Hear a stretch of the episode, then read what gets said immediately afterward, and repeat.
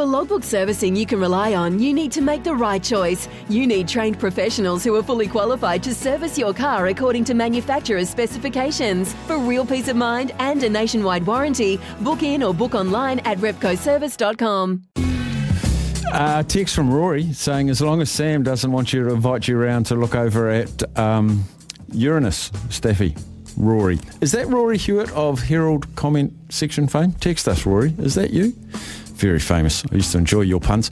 Anyway, back in the day, 29th of September, 1946, a middleweight champion by the name of Tony Zale returned to the ring after five years naval service and he knocked out Rocky Graziano in the sixth round at Yankee Stadium.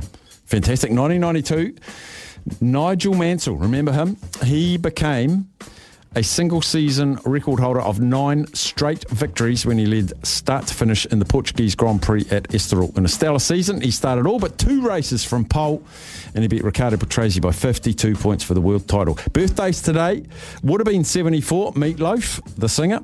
Uh, 59 today, Gav Larson. 56 today, Golden State Warriors head coach in 1941. Sorry, 1941. He would be 41, Brendon McCullum. If you were born on this day in 1976, the number one movie was Marathon Man, Dustin Hoffman, and the number one song, mm, mm, mm, mm.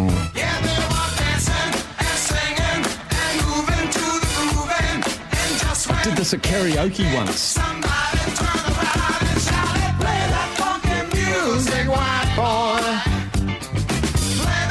Of course, that's Wild Cherry. Thanks heaps to Neeps. That rhymes.